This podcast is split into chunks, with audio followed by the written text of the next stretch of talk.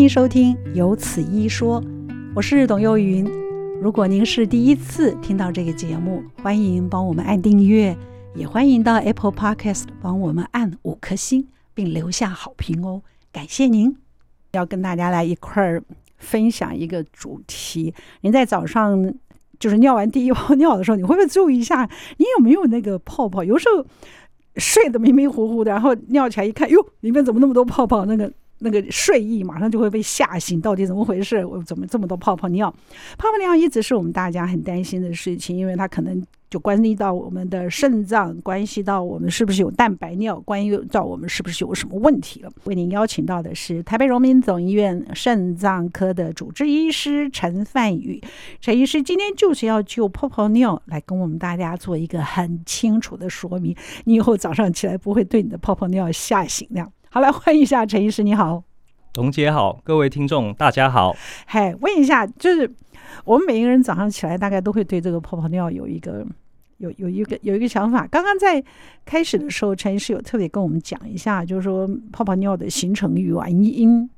呃，是，那我想大家都应该有看过自己早上的第一泡尿，可能就是有泡泡，然后可能就会很担心这个问题。一定啊。对，那不过可以跟大家分享的是，就是根据统计哦，就是泡泡尿的人，最后真的是蛋白尿的人，其实只有这个两成，大概五分之一这样。嗯，那其实造成泡泡尿的原因其实很多这样。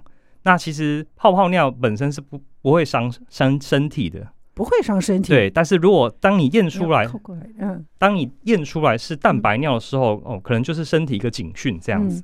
验出来，所以。泡泡尿不是问题，蛋白才是问题。可是有蛋白不就会发生泡泡尿吗？对，就我们先回头看一下，就是泡泡尿的话，可能有几个原因。就像像男生都是站着上厕所，嗯、哦，那所以他可能尿的力道比较大，然后造成那个尿液撞击液面。哦，这就可能会有泡泡，但其实它是正常的，就单纯的冲击就会起泡泡，没错。然后再来是假设尿液的浓度比较高的时候，它比重比较重，像是我们晨间的第一泡尿，因为睡觉的时候都没有喝水，哦，它的就像子弹打在这个液面上，它也可能会有泡泡，但我们也不见得会说它是异常的。嗯，然后再来是像我们马桶会使用一些清洁剂，那我们尿液跟这个马桶做。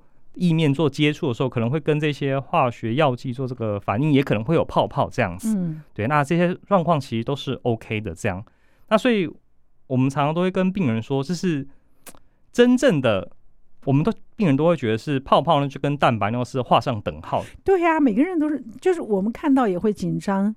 应该按理讲，尿完了就没事了。可是你浮上那么多泡沫，好啦，就像陈医师说的，我们也许早上，尤其是男生，他们这种情形，他们因为。力量比较大，或者是距离比较远，它自然就会产生泡泡。但是女生也会有吧？泡泡尿女生的那个多不多？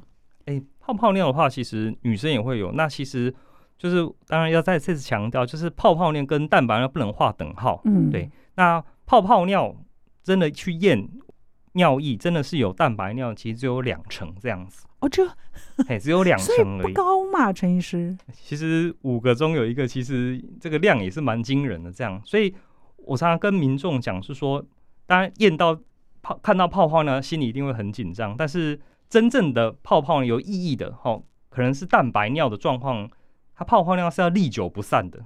真正有意义的泡泡尿要历久不散，多久？大概我们是抓十到十五分钟，还没有散。对，还没有散才叫真正的这个泡泡尿，这可能是蛋白的状况。所以我是建议就是。各位听众，就是如果您有这个观察到自己有泡泡尿的状况的话，嗯，哦，就是不要立刻把那个上完厕所后不要立刻把这个马桶就是冲水这样子，嗯，我们可能把马桶盖先盖起来，大概十到十五分钟回来看。嗯，那如果这个泡泡都还没消失的话，这说不定真的是蛋白尿，甚至需要提早就医这样子。嗯，好，那您告诉我为什么蛋白尿就要让大家很紧张？好，那我们就回到这个肾脏的结构，这样。那我们都知道，这个我们肾脏每一颗肾脏大概有一百万颗肾源，这样。那左右两颗加起来大概就两百万颗，这样。那这个肾源的结构就主要由两个单位组成，一个叫做肾丝球，嗯，那另外就叫肾小管这样。嗯，那我们的肾丝球其实就像一个滤网跟净水器一样，嗯，哦，把我们的血液然后就过滤以后，把这些脏东西以尿液的形式这个排出体外这样。那其实多多少少，其实蛋白是个营很营养的东西，它在我们体内循环。那多多少少它会有一点点从肾丝球漏到外面去，哦。在肾丝球里面叫血液，那经过这个过滤器，就像榨柳丁汁一样，血液经过这柳丁汁榨过去以后就会变尿液。那尿里面呢，多多少少都会带一些蛋白，只是大部分都可以在这个被这个肾小管再吸收。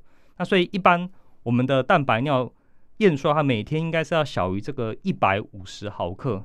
当这个每天尿超过一百五十毫克的时候，就可能会产生这个蛋白尿的状况，可能就是个身体早期的警讯。那其实我觉得。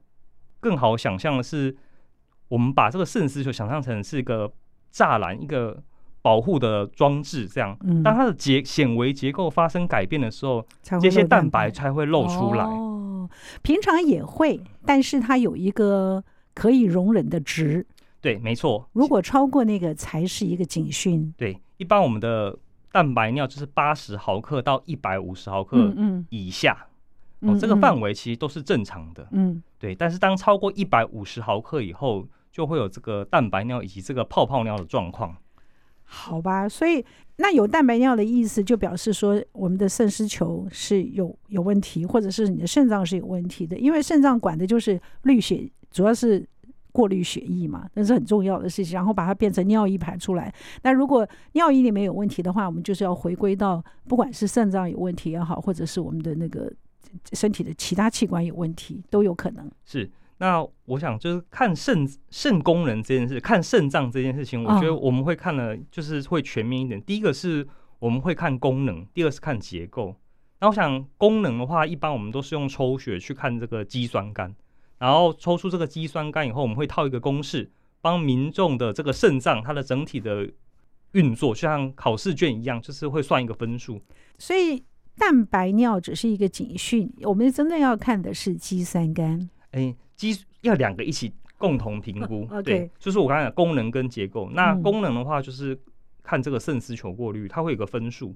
那结构的话，当然我们不可能动不动就请民众去做这个去做这个肾脏切片去看它的结构，因为毕竟它是个侵入性的检查，所以我们会用这个间接的方式，就是让他去验尿，看有没有蛋白，去看。它的结构是不是完整了？如果有蛋白尿，可能代表它的显微结构出现了问题，所以我们会看功能跟结构会一起去做参考。这两个一起看，对，我们会一起去做参考，这样子才来决定你的肾脏功能是不是决定好。所以如果是因为嗯、呃、泡泡尿产生的警讯检查到了，那有我们这个泡泡尿有不同的种类泡泡尿吗？我们可以分辨得出来吗？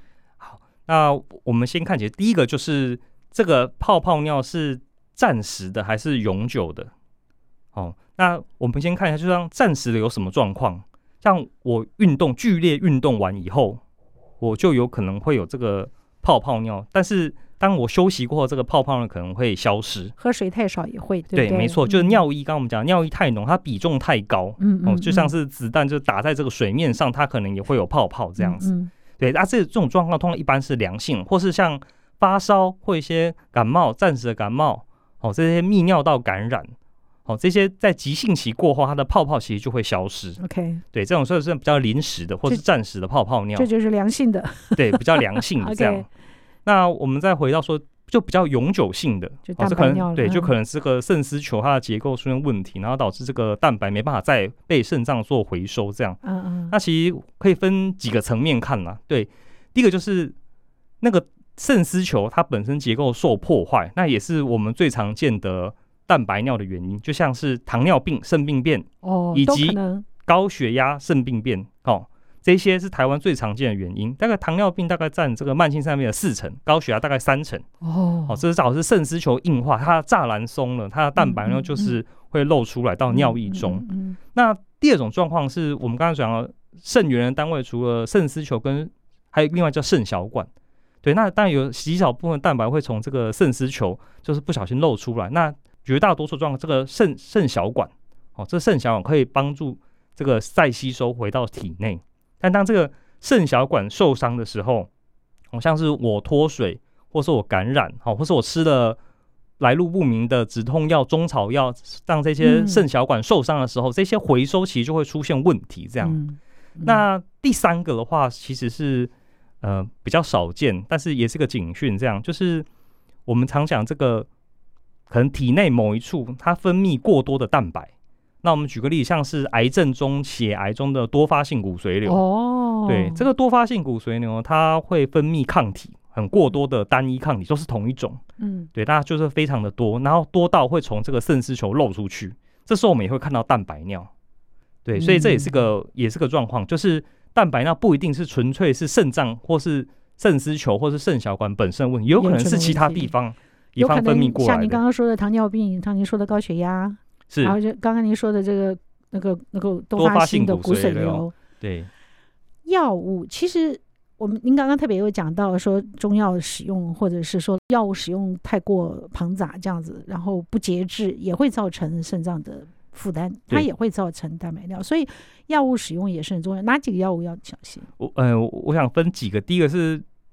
止痛药跟消炎药，OK，对，那消炎止痛不是都在一起吗？陈医师，哎、欸，其实不太一样。像我们一般吃的普拿疼，它其实只有止痛的效果，它其实没有消炎所以它相对对于这个肾脏的血流的影响其实是比较小的。OK，对。但是像另外一种是像我们肌肉痛、关节痛，或是女性经痛式的这些，啊、除了有消炎以外，还有止痛，对，消炎跟止痛。它主要是有消炎的这个成分的药物，比较会影响我们肾脏血管的收缩。哦，对，所以这些药物就是使用上就是要特别小心这样子。所以消炎止痛的药物在服用的时候是应该要小心的。对，没错，是的。所以这也是为什么有肾脏不好的人对于消炎药食物使用要非常小心的原因。对，是没错。这两个是互惠因果的，是好不好？所以你看，不只是肾脏的问题，它还有这么多其他的疾病。红斑性狼疮也会吧？对，红红斑狼是就是另外一块，其实它就是肾丝球疾病这样子。哦、对，好，所以你现在知道了，我们那个那个蛋白尿其实没有我们想象中的那么的让人担忧。当然，你要注意，十个人只有两个人，对不对？哎、嗯，算多了啦。对，其实算算比例高，因为验到蛋白、验到泡泡尿，这样其实大概有也有两，就是两成两成而已。对对。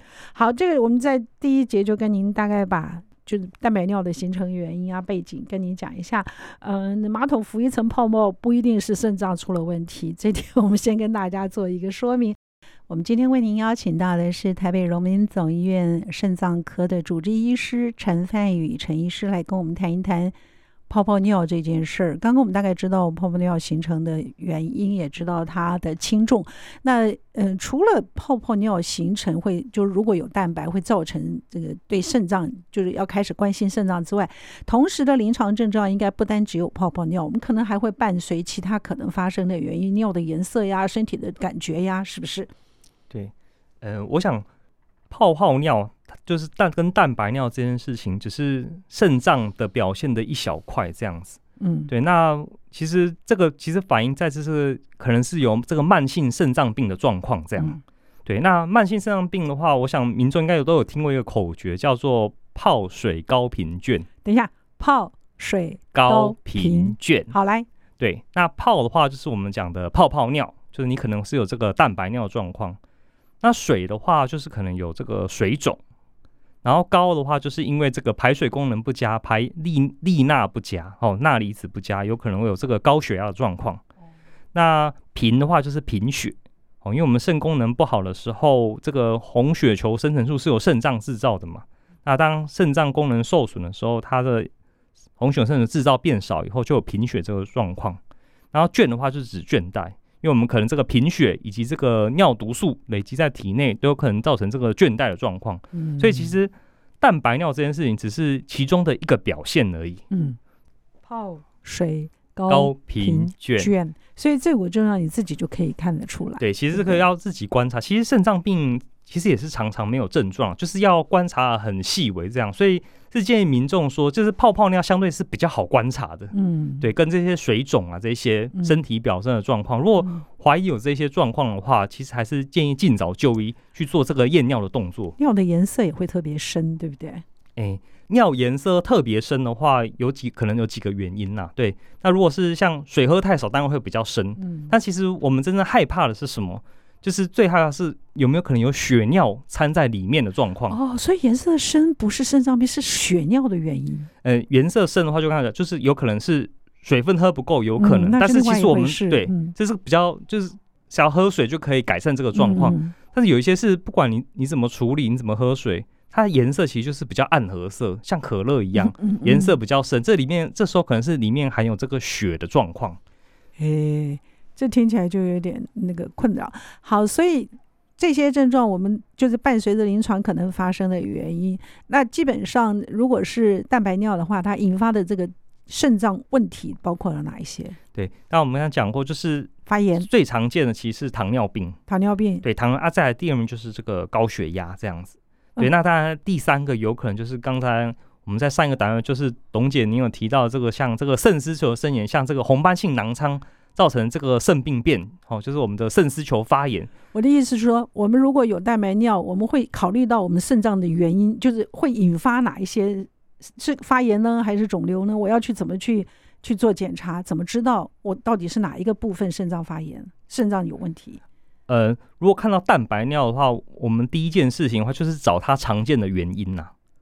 嘿，蛋白尿，诶、欸，董姐，您的意思是说，如果肾会如果是蛋白尿会引发肾脏炎，还是肾脏肿瘤，还是什么原因？不，呃，这两个不一样的是，是？哎、欸，其实其实不一样，就是第一个的话，蛋白尿最常见原因就是糖尿病。糖尿病因为它会长期会破坏这个肾脏发炎，不会不会那个吗？那个算第三个，所以我们要一个一个看哦。哦，蛋白我们一定是。听到马蹄声是先想到马，而不是斑马。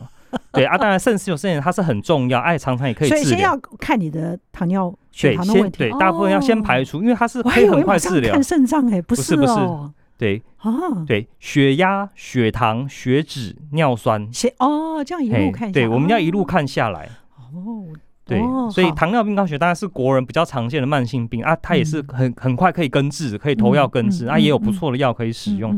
当然。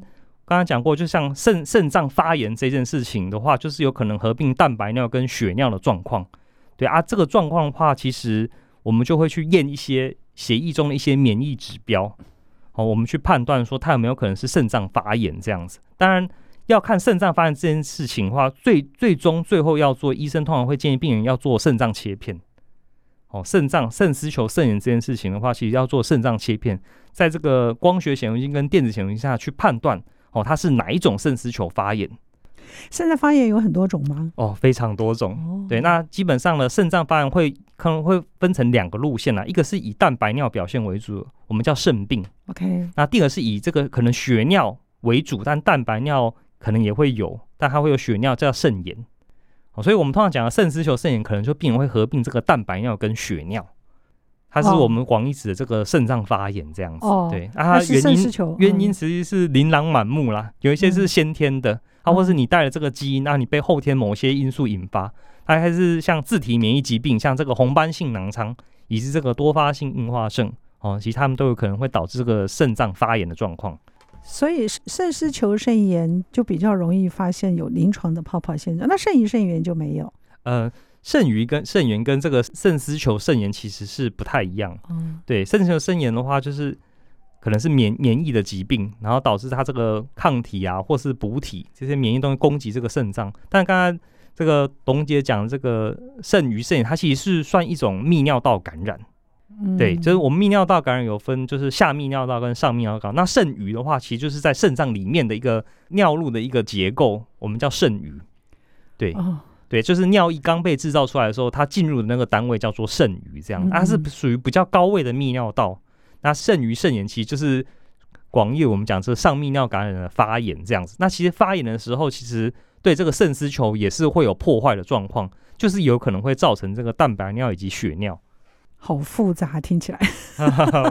但你但是基本上你你就知道它的那个类别有不同，那它的治疗方法。如果我们今天就把它针对肾丝球肾炎上来跟大家做解释。好，那我们分享第一，我们讲这个肾盂肾炎。那肾盂肾炎的话，它是一种感染症，对，那它可能话是通常是这个细菌感染，对，那细菌感染的话，当然就是要针对这个细菌去做这个适合的抗生素的注射，或是这个口服药物的使用。好，所以在肾盂肾炎这一块的话，抗生素的治疗是非常的重要的。嗯，那至于这个肾丝球肾炎，它又是另外一块了。那基本上的话，它的治疗的话，会根据原因，通常会有两个治疗。一般的话，第一线通常是这使用这个口服类固醇。嗯，那可能在比较顽固性的这个不好治疗肾丝球肾炎，我们可能会进而使用这个免疫抑制剂。所以它是截然不同的两个方向。哦，两个方向不同。对，一个是感染症，一个是比较像是这个免疫疾病这样子。差别很大，如果照您这样子说，是，所以如果要真的来讲，照陈医师这样子说，不管是糖尿病也好，高血压也好，这个都是有泡泡尿有可能的。那你只要追溯到原因，因为糖尿病跟高血压应该都不是在那一天才发现你有高血压，或者在那一天你有糖尿病，那个都是溯源，你就可以去做一个很好的控制。那比较辛苦的是肾脏病的这个部分。对，我想说。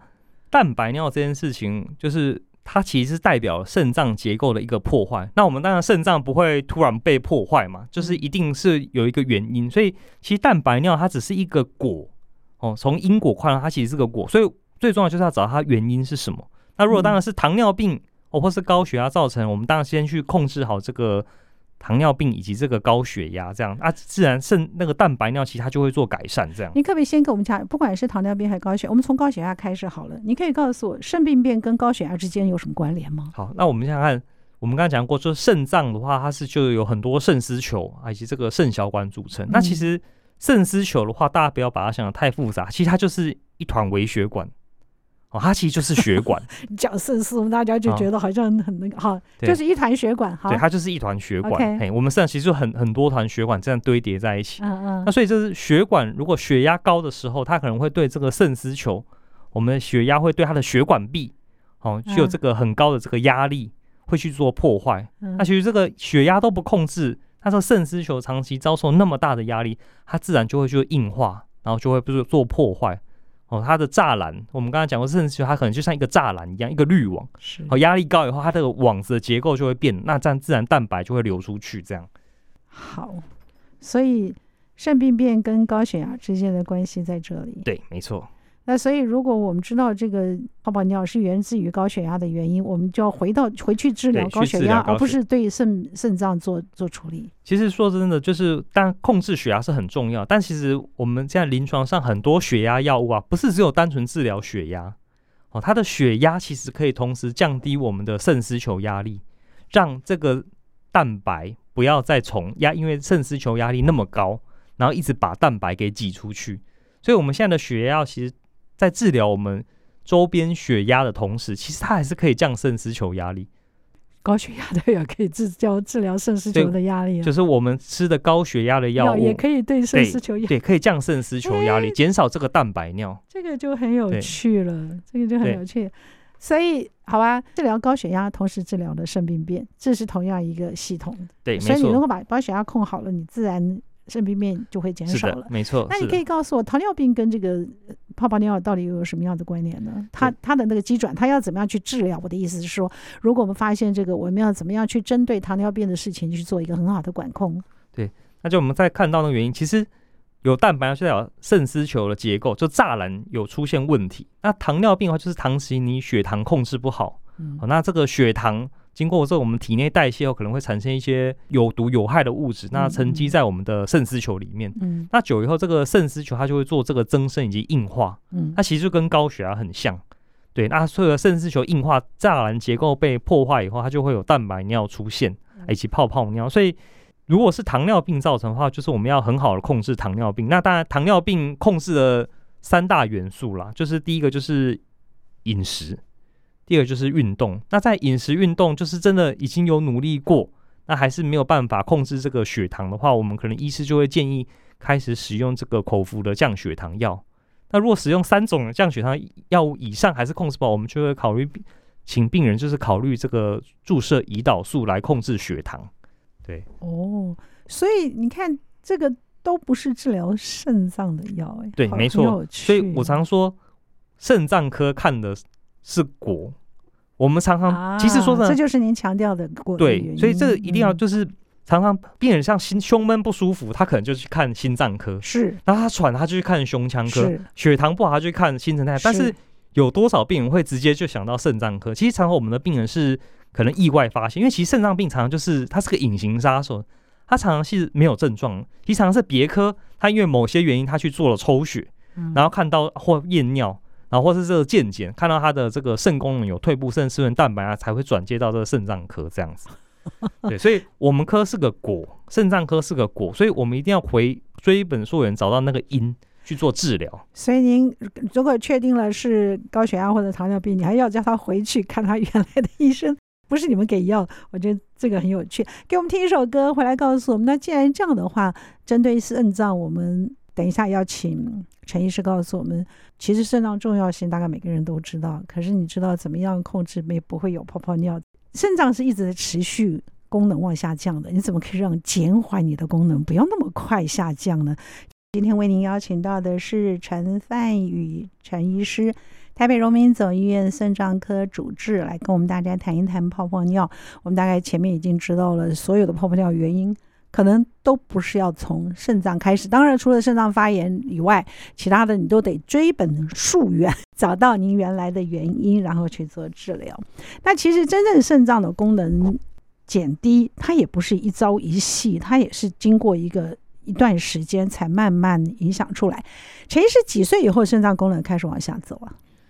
诶，我们看看看，超过三十岁以后，其实因为、人都会变老嘛，嗯、那所以其实各个器官也都会有这个正常老化的状况。这样，嗯嗯、那超过三十岁以后，大概统计大概每多十岁，这个我们讲的肾功能，就是讲肾丝球过滤率，它其实是会减八分。所以其实每大一岁，可能肾丝球会因为老化的关系，就会减零点八分这样子。嗯、对，那所以说有一些年纪大的。他阿公他已经九十几岁了，那他可能看到自己肾功能可能只有剩下五剩下五十九，但其实我这时候我会跟他说，就是不要太紧张这样子，因为其实这是个老化的现象。对啊，所以我我觉得最重要就是说，那要到多久我们才要开始我我担心呢？因为假设我们满分是一百二十五分，好，这肾丝球过滤率是一百分，就是我们考试的分数这样子。OK，对，那。我们刚才讲，就是大概平均是多一岁，大概少零点八到一分啦，这样。嗯、那通常是甚至有过滤率小于十五分的时候，这时候有可能要担心，就是这个就是洗肾的风险会突然大增，这样。嗯、但基本上其实跟考试一样，就是其实六十分以下，我们就开始要做这个有预备，要有这个警讯，这样子，就是不能让它肾功能快速的退化。可以让它不要快速退化吗？有原有方法吗？有，其实还是有，对，就是一些。比较简单的这个肾脏保健啊，对，有一个口诀可以提供民众。我觉得有口诀来，赶快记下来。好，第一个字的话就是三多，三多，那大家应该都听过，就是多喝水，嗯，然后多蔬果，然后以及这个多纤维，嗯、这是我们讲的这个三多这样子。嗯，好，那再来就是三少，嗯，好，那三少的话什么？少盐、少糖以及少油。多难吃。对。其实肾脏病变其实真的是很辛苦了，这样子还要少油哦。对，少盐、少糖、少油。为什么呢？什么油？所有的油都不能吃。我们再回到，就是肾脏病，我们想再强调它是果，所以它就是血管，我们就把肾脏想成是血管，所以所有可能会伤害血管的因的因素，我们都要纳入考虑。所以血压、血糖其实是它都有可能伤害血管，所以都有可能会这个影响这个肾脏病。嗯，对。所以少油、少盐、少糖，天哪，这是要生病的人才这样的做吧？我们平常不需要吧？哎，如果你有慢性肾脏病的时候，其实你就开始要做这个，要注意到这件事情。对，因为其实说真的，亚洲人他的吃的含盐量其实是远远大过这个国际这个建议的标准。哦，真的？对，因为我们东方人其实很喜欢吃盐。哦，对，所以这个其实要要稍微开始做一点限制。所以我们觉得很合口的时候，可能那个时候就已经，没错，那就已经高了。其实是高，哦、其实大部分人，我想董姐你我可能大部分其实大部分人都是吃过量的了。是，对，哦，原来是这样。对，这样我们就听起来舒服多了。因为你会有的时候会觉得实在太淡，你会觉得，嗯，我们是不是盐分摄取太少？不用担心，我们的盐分永远不会摄取过少，只有过多。好，这是一个三多三少，然后呢？然后再来是四不。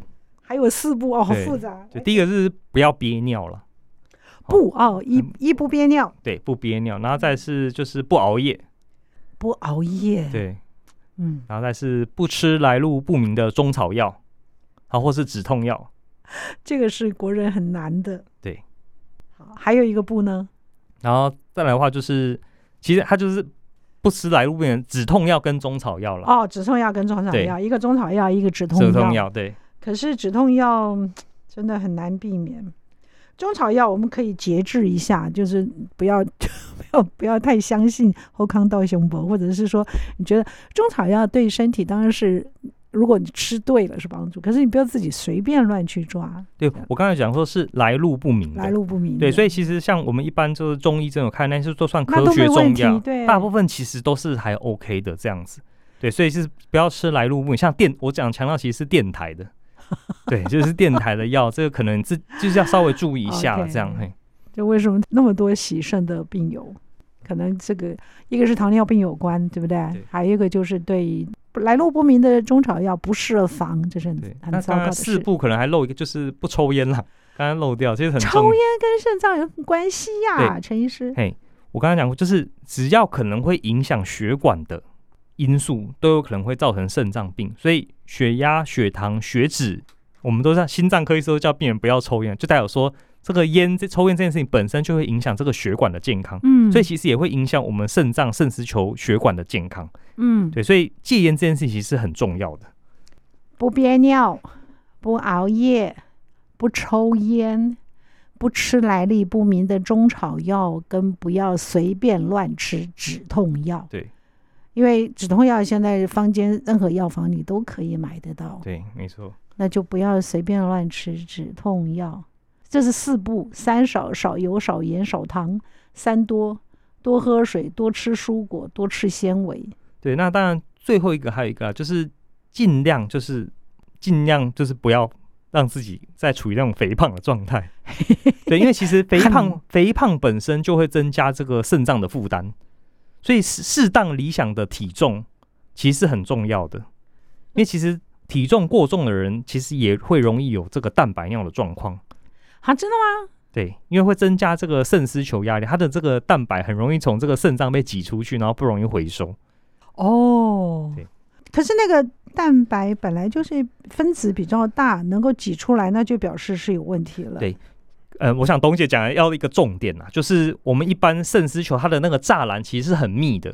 那其实蛋白这个分子其实它还蛮大的，它没有那么容易流出去。出来，对。所以当它出来的时候，代表什么事情？这个栅栏有问题。这个结构被破坏了，而这个栅栏后面的原因就包括了我们刚刚说的这些，不管是血糖啊、血压呀，或者是肾脏发炎呐，都有可能。对，是没错。所以这个蛋白尿，我要再次强调，它是一个果，我们一定要去追本溯源，去找它的因是为什么。嗯，那您的这个三多三少四不，还有一个就是。一没有，所谓一没有就没有肥胖，了，是我自己随便说的。但是就包括了这一些，不一定要等到你你测量你的肾功能到了六十或者五十以下或者四十以下，你才开始去做。你我如果我们日常生活这样子做，也是一个不错的实验。可是这不就是所有大家都觉得要保重身体的一个准则，一个 SOP 呢？哎，对，没错，当然。这个的话，就是我们在提醒那个肾脏功能不好的病人，他就是更要严格执行这个。但其实说真的，这个是一个健康的一个一个守则跟准则。对，因为其实大部分人都会忘记，虽然大家都 可能都会都有听过这个口诀，好像也都很合理，但是真正能做到其实并不多了。尤其肥胖这件事，谁能够控制自己？除非你真的啊，好吧，也真的就有人天生丽质，他就怎么吃都不胖。我是随便吃都会胖，所以你一说肥胖，我就开始担心。但是这个就是肾脏如果能够好好的控制，是一件多么美好的事情。它如果真的慢慢功能下降了，那也在合理的范围内是可以的。嗯，其实大部分的肾脏病常常是没有症状。那当然，我们肾脏病的话还是会有这个分歧啦。当然，期数越高，像我们刚才讲，可能第三期就是小于六十分。那到了这个小于十五分，就进到这个第五期，我们讲的末期。那通常开始有症状，大概就是第三到第四期的时候，就慢慢会有这些症状跑出来，这样子。就像我们刚才的啊，肾脏病有分期哦。哎，对，哦，对啊，我们通常是小于六十分。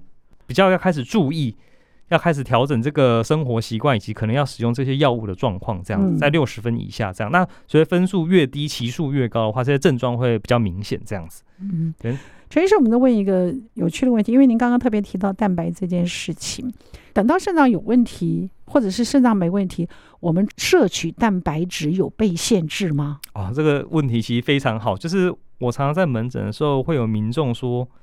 我们都会跟病人说少少盐哦，盐巴，这他他都觉得哦很合理。但是我突然讲第二个，请你少蛋白质，他开始觉得不合理。那为什么？因为他觉得我都已经验出来有蛋白尿已经流失了，我为什么不能？那为什么医师反而叫我限制，不叫我说？病病人就会觉得我尿多少，我要吃多少回来。是，他其实是根据这个研究啊，其实蛋白质本身就是蛋白分解会变氨基酸嘛，那其实它在血液中，它其实会。无形中让我们这个肾丝球的压力会增大，所以你虽然有流失蛋白，但是你吃更多蛋白的时候，你只是让这个肾脏的压力更大，它会挤更多的蛋白质出去。所以其实我们肾脏病饮食除了少盐以外，有一个很重要的，其实就是要低蛋白饮食。哦，像我们一般像我的话，我们可能会建议就是每天每公斤这个一克的蛋白。那如果肾脏病的病人，可能就是每天每公斤要零点六到零点八，要这个少蛋白的动作。它才可以减低这个肾丝球压力，让它蛋白尿不要继续恶化，然后以及这个进展到透析。那如果一般正常情况下是没有是没有受这个限制的。诶、欸，一其实说真的，虽然我们都是说每天每公斤一克，但是其实根据我们这个国家的统计，我们其实台湾人每天吃的蛋白大概是都是一点二到一点三，远远超过。对，其实是是，是超过的这样子。一个蛋是多少？诶、欸，我们一般的话建议是。蛋的状况就是没有肾脏病的话，就是可以一天一颗啦，就够。但是如果我觉得如果有肾脏病的话，我还是建议，因为胆固醇的关系，因为它也会影响血管，建议是在一周大概大概三颗就好了。哦，对，真的不要吃太多。我们都一直觉得蛋是一个很营养的东西，对，它确实是很营养，但是它的蛋白其实尿毒怎么来？其实就是蛋白。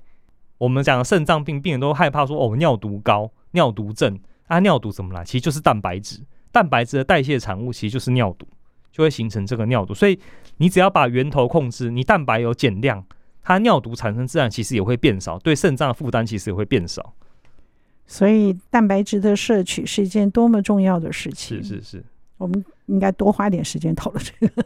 但是基本上那个自己控制，刚刚医生已经跟我们说了一个很。标准就是蛋的摄取是这样，因为我们还有肉，还有鱼，那里面都有蛋白质，对，没错，对不对？所以如果你有均衡饮食的话，这个是够了，一天一个蛋就已经很够了。那当然，我们讲说蛋白要少，不是叫民众都不要吃蛋白质，因为我们没有吃蛋白质，怎么会有足够体力跟肌？对，那就是肌肉。所以要会选好的蛋白质来吃。对，所以蛋白质我们有分这个好的蛋白跟比较不好，像好的像什么鸡鸭鱼这些，OK 的，这些比较好吸收，会转换成肌肉。那不好像什么？那薏仁啊、红豆啊、面筋啊这些，就比较有问题。对对，这些的话它好吃可以解嘴馋，但是它相对的残尿毒多，也不容易转换成肌肉，这就比较不好。哎、欸，所以摄取就要做限制，这样。听到喽，谢谢陈医师。好，谢谢。我们今天的节目在这里结束了。今天的节目就到这儿了，谢谢您的收听，请记得按订阅，也欢迎到 Apple Podcast 帮我们按五颗星。如果听完我们的节目，有什么想跟我们说的话，欢迎您利用 Apple Parks 的留言功能，我们会在之后的节目里面来回应大家。谢谢您。